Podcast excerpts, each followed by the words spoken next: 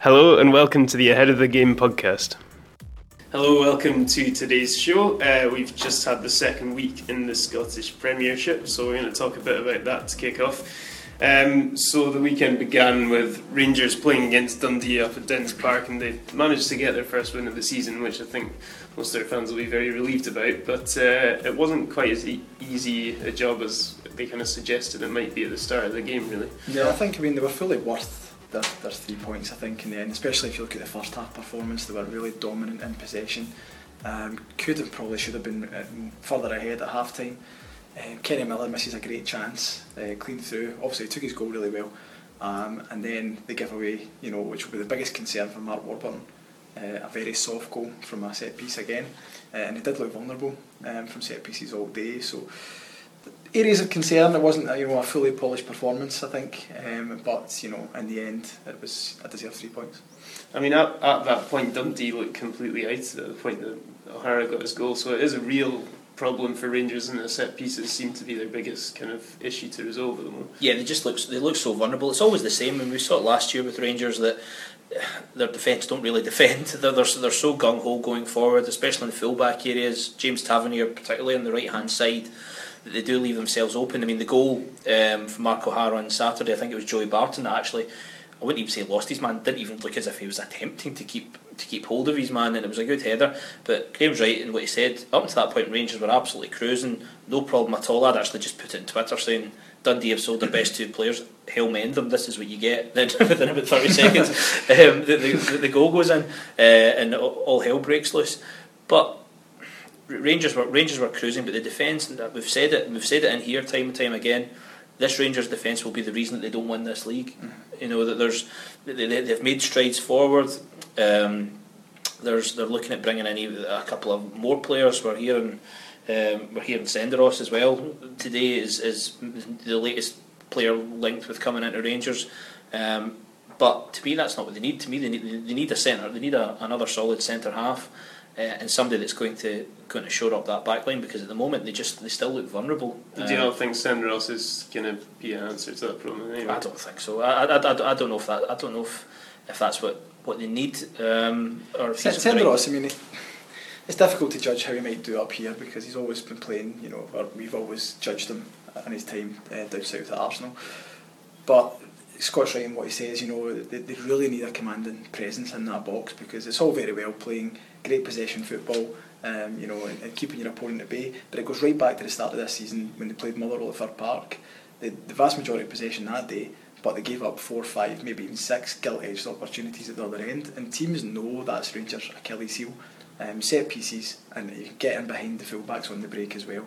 So it might be a wee bit concerning, I think, to Rangers fans that there doesn't appear to be, you know, any different plan B if you like, you know, Mark Warburton always said, you know, famously, Plan B is doing Plan A better. But if you're going to be playing this way every single week and you know showing up the same deficiencies every single week, then you know more often than not in the Scottish Premier League, even at that level, you're going to be punished for it. They are a team built for attacking. They are a team built on a philosophy of if you score one, we'll score 3 mm-hmm. which in the Championship served which served them well. Um, but in this league, it's probably going to be we score three, you might score two, you might score three. That it, it, I don't think they can rely on that. I think the, the philosophy of Rangers is going to have to get, the Rangers team is probably going to have to get tweaked a little bit if they keep on going forward because they Dundee aren't a great. Uh, they did they've done well over the last couple of years, but as we've already alluded to, they've lost their two best players in Kane Hemmings and Greg Stewart, certainly in an attacking sense. Um, and Mark O'Hara has never been known for his goal scoring, but he, he manages to pop up and get a goal. So if they're leaking goals well, in total command of a game against a team that have just that are a, a bit in disarray, then it doesn't bode well when they're when they're going to go up against an Aberdeen, a Hearts, or indeed a Celtic. Mm-hmm. The game was well. The reaction to the game has been dominated by Harry Forrester because he was uh, on a yellow card, put in a couple of hard challenges. Mm. What's your take on this? I mean, Kenny Miller even seemed to admit that he thought it was it was getting to the point where they had to mm. pull him off. It was a, I, I, thought, to my mind, I thought it was ridiculous that he wasn't sent off. To be honest with you, I mean, I think Craig Thomson bottled it a little bit mm-hmm. um, by not sending him off. The, the second challenge in particular, where he came from behind and, and took away the legs of the Dundee defender. Um, you know, that there's an argument to be made that could have been a straight red itself. Um, never mind a, a second yellow. So, yeah, I think he should have been off. I think it was the right decision to withdraw him when they did. Um, but you know, I'm not surprised Kenny Miller saying that because I think anyone who's played football or, or watched football to any great degree really expected the card to come out at that stage, and the fact that it didn't um, suggests to me that the referees just kind of took the fifth on that one. yeah. But for Dundee, it's an encouraging performance if they, you know, they have lost Greg Stewart just the day before the game, I think it was. So for them, it's they got a good win against Ross County last week. Good, decent performance. Yeah, not as bad as it might seem. No, certainly, certainly not. And I must admit, last weekend I, I'd, tip, I'd tipped Ross County. Um, I'd tipped Ross County to win that game purely because they'd lost Kane Hemmings, Greg Stewart, a lot of kind of ambiguity as over his situation. But no, they've, they've done well. Paul Hart, Paul Hartley's a, an experienced coach. You know, he's, he's done well at did well at Alloa, and he's he's now he's doing doing really well at Dundee. You can't imagine though he's the happiest champ in the world though with what he's managing. He's trying to build something, and the board of Dundee are, are pulling pulling the, the rug away from underneath him with with selling as as we've already said their best two players for let's be honest less than what they're worth. Um, they brought in El Bakhtaoui. He's not really had a chance to to show what he's all about. I mean, he is a talented player um, and has shown it. It showed it at Dunfermline. Um, it'll be it might be the difference between the top six and the bottom six this season with, with Dundee, whether or not he can he can hit the ground running and turn it on at this level. But no, it's certainly the, the, was an encouraging second half. But really, the story of Saturday is Rangers if they were if they were more clinical Dundee should have been out of sight by mm-hmm. half time. It was interesting, I thought, you know, where Dundee, you, mentioned Mark O'Hara got the goal, but where they deployed him in a sort of attacking midfield role where I thought he actually done really well. He's excellent um, against Kenny before yeah, there as exactly. well. I mean, I don't know if it's out of design or necessity that Paul Hartley's decided to make that move with uh, Mark O'Hara, but at Kilmarnock, obviously, you're more used to seeing him in the fullback position, but um, he seems to be doing really well there, and I think, you know, Dundee they, they still have a good team. They have a good squad. Um, he will want to supplement the squad now. Obviously, hopefully, he'll get a wee bit of money from the Kane Hemmings and the Greg Stewart transfers to do that. But you know, I think they'll be okay this year. Can't see any danger. Um, so the next game to talk about. I mean, we were quite excited about this game in the build up. Really, Aberdeen Hearts second against third, but I don't know if we're really going to have to be able to talk about it for very long. So, mm. finish nil nil. Um, neither team have really got up and running yet. Is that fair to say? Mm. Yeah, I'd, I'd say so. Our, our chief football writer Matthew Lindsay was up there at the weekend um, covering it for us, and I said um, it was a good game, and it was just the simple reply was no, and then he sat down. Um, so that kind of tells you all you need to know. Ab- Ab- Aberdeen are, are quickly becoming a little bit of a mystery this season because they so much, they did so well last year. They built up a lot of momentum over the last couple of campaigns.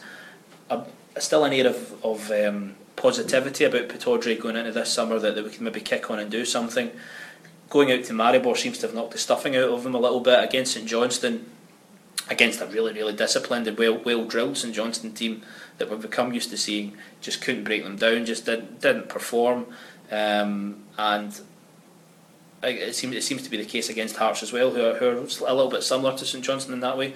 I don't know. I'm, I'm beginning to I'm beginning to worry for, for Aberdeen that their challenge, if they are going to challenge, certainly if they're not going to challenge Celtic, if they're going to challenge Rangers and Hearts and what have you for, for second or third place, they're going to really have to start kicking on quickly. Um, and at the moment, I just I just don't I don't see it. They don't look as if they're as if they're a cohesive unit the way they were. They were grinding out results last year, but they just don't look as if they've. Well, certainly, uh, in the evidence that the two games we've seen, it doesn't look as if they're capable of grinding out results at the moment. I think there must be concern from a Hearts perspective as well. You know, I think there's uh, parallels to be drawn there with with how Aberdeen are playing at the moment. Hearts seem to have morphed, and I've, I've heard a few people say that this weekend. They've morphed into more of a Craig Levein type team. You know, when you look at them, you think of a solid unit now who isn't afraid to put a tackle in. Um, mm-hmm. Certainly with 16 bookings in the first three games, that's been borne out. But um, I think you know they have to maybe get back to some of the principles that Robbie Neilson was talking about. You know, when, when they won the championship, they were absolutely flying. free flowing. You know, free flowing attacking yeah. team. Um, and this year, they played well against Celtic, and maybe there's a necessity to play that way mm-hmm. against Celtic. However, you know, just I've seen a, a, bit of them in the last few few games, and obviously the European exit as well. They look really one dimensional and you know quite negative in their play. So I'd like to see them get back to more of what Robbie Neilson was trying to do and maybe cutting the influence of Craig Levein a wee bit. The proof in that will, will come in the next couple of weeks because, as you said, they, their opening game of the season against the defending champions, so you have to alter your game there a wee bit. Then you're going up to Pittodrie to play the team that finished second, so it's the, it's the toughest possible start they really could have they could have asked for. Mm-hmm. Um, so I think you'll see over the next next couple of weeks where Hearts are going to be, but I think certainly Aberdeen need to need to step up a little bit and quickly. Well, um, over at Fir Park, I think you're at this game, Scott Motherwell. Mm-hmm lost St Johnstone 2 1. Um, what's your take on the performance? Bad week for Motherwell, A bad week goes to a horrible week um, for Motherwell, yeah. It's, it's one of these things that was, I spoke to Keith Lasley last week for the Evening Times, and he said no, there's no chance we will, we will not have a hangover from the, the 5 0 game at Parkhead. Um, certainly psychologically, they, they tried and they, they, hustled and harried and I, I wouldn't say that they looked mentally fatigued, but physically they, they looked off the pace. The amount of 50 50s that St Johnstone won um, kind of was, was telling. But for, for me, the key thing, the key thing about Motherwell's Motherwell's play that when they play well, they play with pace. They get the ball from midfield, they, they spray it to Marvin Johnson quickly, get it out to him before he's closed down. He runs at defences, get by them, plays balls in, has shots. Another side, Chris Cadden can be like that, as Lionel Ainsworth can be. We saw that uh, last week um, against Kilmarnock um, with the first goal. It was a great goal by Lionel, but it, it was it was slow, methodical, and then bang, away they go. Celtic do this as well, and it's just it's all about the pace of the ball, kind of slowing the tempo down, then hitting, then then rank, ranking it up really, really quickly against a team like St Johnstone, that's what you need to do. You, there was shouts from the, the stands at Park on Saturday, oh, play the simple ball, play the play the easy ball. You can't do that against St Johnstone because they're so much of a, a solid unit. They're so cohesive and they're so well drilled, and ev- they've been playing together for, for that long under Tommy Wright that everybody knows what they're doing, and they just try and frustrate. I mean, they don't sit in too much, but they're just such a, a solid unit to try and break through. You can't pick an easy pass through through them. You're going to have to try and do something creative. And in, on Saturday, Motherwell just didn't get up. Their play, their play wasn't quick enough to play the play their way through St Johnstone, and ultimately, I think that, that maybe a little bit of tiredness probably took its toll on them. I'm concerned for Motherwell this weekend. They got Ibrox on Saturday, and Mark McGhee, I was really disappointed with them when they went to Parkhead in, in the League Cup. Um, the, the performance they put in, I thought that the team selection when he, he put Joe Chalmers in there instead of Lionel Ainsworth to try and maybe make it a bit more solid. It almost seemed as if the white flag was up before they left the tunnel, you know. Um, but you know that that's not a kind of result that's going to define their season. Uh, anything from that would have been you know a surprise. But this game's against the likes of St Johnstone at home, as Scott was saying. If they're going to have aspirations at the top six, these are the games you've got to try and take something from. And I think looking, I didn't see the full game, just seen the highlights, but looking at it and reading the reports from Scott, it seems as if you know there was a, a real gulf between the organisation of St Johnstone. You can see they've been together a long time. They're well drilled and they're well organised. And Motherwell, who you know are still trying to bed in four or five players, and it's going to take a wee bit of time. So I'm a wee bit concerned that if they'd go to Ibrox this weekend and show the same attitude, not attitude, but the same sort of tactics um, that they had against Celtic, as well as having a defensive unit which hasn't gelled yet, it could be quite messy for them. I think Mark Mark McGhee has said on he said on Saturday to me, and he said it during the week as well. The difference between the two teams were Celtic uh, on on Wednesday Celtic played really well, and Motherwell didn't play how they could. And then on Saturday, it much the same. St Johnstone played really efficiently, mm-hmm. and Motherwell didn't. Uh, so I, I think I think we need to keep it in perspective that it's not panic stations for Motherwell. I, I, I still think with the, the, the starting eleven, if they can keep Johnson, Motherwell have a strong enough starting eleven, and they can keep everybody fit to finish the top six. And I think they'll be there or thereabouts this season. Um, but again, it is a little bit of a lull that, on the basis of what we've seen from them up until up until Wednesday, it's not really seen it coming. Mm-hmm.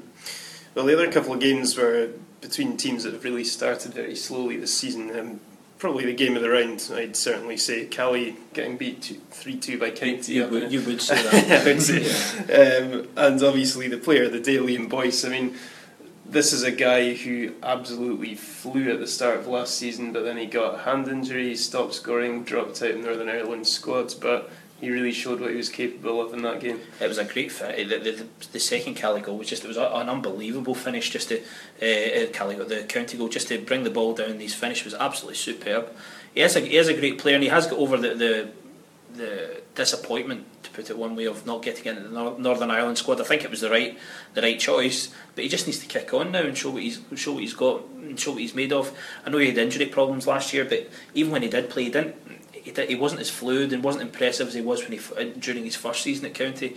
Um, and if they want to again kick on to the, the top six, I think they're going to be more reliant on him this year than what they were what they have been. I don't know if there's as many goals elsewhere in the team this year as there as there have been. Um, but no, it was a deserved a deserved win for County, an, an unusual refereeing performance at times, um, shall we say? Um, but the, the, uh, assume you're referring to the opening Caley goal. Yes, uh, a bit a bit of a bizarre moment, um, but looking looking beyond that, again, I think I think County will be fine this season. Um, Jim McIntyre and Billy Dodds have done a terrific job considering the mess that they were in whenever they first whenever they first went up there. Um, they've done they've done really really well. Um, Inverness, a, a little bit like um, a little bit like Kilmarnock and Hamilton. I think they'll be down the bottom. Richie Foran, do you think the kind of inexperience and the, the, it was quite a strange appointment in the first place to get someone no experience. Do you think he's being shown up for that, or will he just need a bit of time to get his squad together? Actually, I mean, I actually think Richie will do quite well as a manager. You know, if you think back to when he first came into Scottish football, um, as a young kind of tearaway at Motherwell, if you like, you know, he's really matured as a, a person, and I think he's well respected within the club. Um, and I spoke to Jamie Durrant from um, the Inverness Courier before the, the Partick Thistle Inverness game, um, and he said that the whole atmosphere of the place, even from when John Hughes was, was there and was very successful, has lifted this year. You know, it just seems a, a better place to be. Um, that's not been borne out in the results so far. I, I saw them at Firhill on the opening day, and they were really disappointing. I think they had one shot on target all game. So I'm a wee bit worried. I think long term, I think they'll be okay. I don't think they'll be in relegation trouble because I watched Hamilton and Kilmarnock at the weekend, and I think those two have got that sewn up. Um, but you know, I really wish all the best for, for Richie Foran. I think you know over the long term, I think he'll do okay. So Graham on on Saturday then at the Hamilton Killie game. I mean, just Kris Boyd and Coulibaly scoring. Do you think that that's really what they have to rely on now, isn't it? It completely changed the game. I mean, the first hour of the game, Kris Boyd was up front on his own, um, and with the greatest will in the world, Kris a great finisher, but he's maybe not the athlete that he once was, or if he ever was an athlete at the end of the day. But you know, he was just chasing about scraps very forlornly uh, and not getting anything. And, and, at that stage of the game, Killie were one down and going nowhere. You know, and Hamilton actually should have had the game sewn up. But then after an hour, they threw Coulibaly on up front with him. Within 10 minutes, Kris Boyd get the equaliser. A couple of minutes later, Coulibaly scores an outstanding uh, second goal. Um, and from there, they actually looked a completely different side and they, they actually saw the game relatively comfortably apart from the last couple of minutes. So it was a real kind of Jekyll and Hyde performance from them. But I think if Killie are going to have any success this year going forward, they've got to have both of those guys on the pitch at all times because there was very seldom any other bright spark on the pitch apart from Jordan Jones in the left wing who was very bright it happened. It was a similar, uh, kind of in reverse against Motherwell during the first game of the season for Kilmarnock. That Coulibaly was on, and they went two 0 down. Then they brought in Kris Boyd. Then lo and behold, with the two of them on the park, they sprung to life. They got a goal, and they really almost were unlucky in the end not not to get a draw out it. So maybe again, it's just Lee Clark finding still kind of finding his best formation, might tinker with things. A lot of new players coming yeah, this summer as well. Just a bit. yeah, so we've got 12 new players in there now, you know, and one of them got a run out on Saturday. You can see that he hadn't met his teammates before, you know, they didn't know what shaking to shout to them. You know, hands right? So, um, yeah, I mean, there's going to be a bedding in period there for them, but I do fear for them. Actually, if he goes with the two up front, I think, you know, they've got a better chance of survival, but if they play with the one up front, the system they had, in the opening hour of that game, then you know I, I really do fear for their, their chances. Right, well, thanks for that. We're going to have to talk about the Olympics for a little bit here because Andy Murray last night made a bit of history. First man ever to defend the men's singles title. Mm. Um, great match, a long match again against Del Potro. Um, where do you think this ranks in terms of his achievements so far defending the Olympic gold? Right up there. I mean, I think that you know it wasn't the highest quality match maybe he's ever played in his life, but it was grueling. Um, the power that Del Potro was getting on his forehand side, especially, it was just unbelievable. Um, especially considering the match he had with Nadal the day before. Um, but you know, it just finds a way of winning. He's, he's got this mental strength, Andy Murray, now that maybe wasn't always prevalent. Sometimes he would get a wee bit down on himself, but he still has wee moments like that. Last night there was a period there where you thought Del Potro was going to run away with it in the second set. Um, but he just summons this inner courage up, and it was one of the most courageous displays I've ever seen from him. Um, and I think you know he's won his last 18 matches in a row consecutively, Um, he's in the form of his life. At, this moment in time, I'd say Djokovic is at a wee dip. You could, you could argue he's the best tennis player in the world at this moment. And yes. I think now there's no argument that he's the, certainly the best Scottish sportsman of all time, but I'd say the best British sportsman of all time as well. And as you know, the achievement shouldn't be downplayed at all because Del Potro to get to that final he knocked out Novak Djokovic and Rafa Nadal. So, Yeah. I mean, Yeah, Yeah, I mean, uh, he's, he's a little bit later on in his career than what Andy is, um, Del Potro, but he's a he's a great sportsman and he's a, he's a great talent. You saw you saw that last night. A couple of great moments whenever and Andy had a few fantastic drop shots, and you just saw Del Potro hugging the net, kind of looking at him as if I can't I can't say what I, what I mean probably was going through his head. Um, but no, uh, the, the, Graham's right. I mean, for me, Andy Murray is without doubt the greatest Scottish sportsman ever, British quite possibly as well. Um, and over over the next six months, I think we're going to see a lot from Andy Murray. Going back to the Davis Cup, he's got the US Open as well, and with Djokovic maybe having a little bit of a dip, this could, if you if you looked at a player between Djokovic and Murray and said what one is going to complete all four Grand Slams and win the the Olympic gold medal first, I think you've got to look at Andy. And it does seem like Ivan Lendl again is just the timing of him coming Yeah, back. well, his, it's- his successful record, his record since then, he's only lost one match, and that was the French Open final. You know, so it, I don't know what it is. It just seems to work. You know, it wasn't in the stand last night. I noticed. Uh, no, it was Le- Leon- Leon was in the stand with him. But you know, just the form that Andy's in at the moment is just it's unprecedented for a British player to play like that. You know, and especially for a Scottish for the Scottish sporting scene to have an icon like that at this moment in time. We've just got to savour it because who knows when we'll see like again. Superb. Well, thanks very much, Graham McGarry Scott Mullen. Um, we're going to be back again later this week, so make sure you tune in then. Thanks very much. Thanks for listening to Ahead of the Game. We'll see you again next time.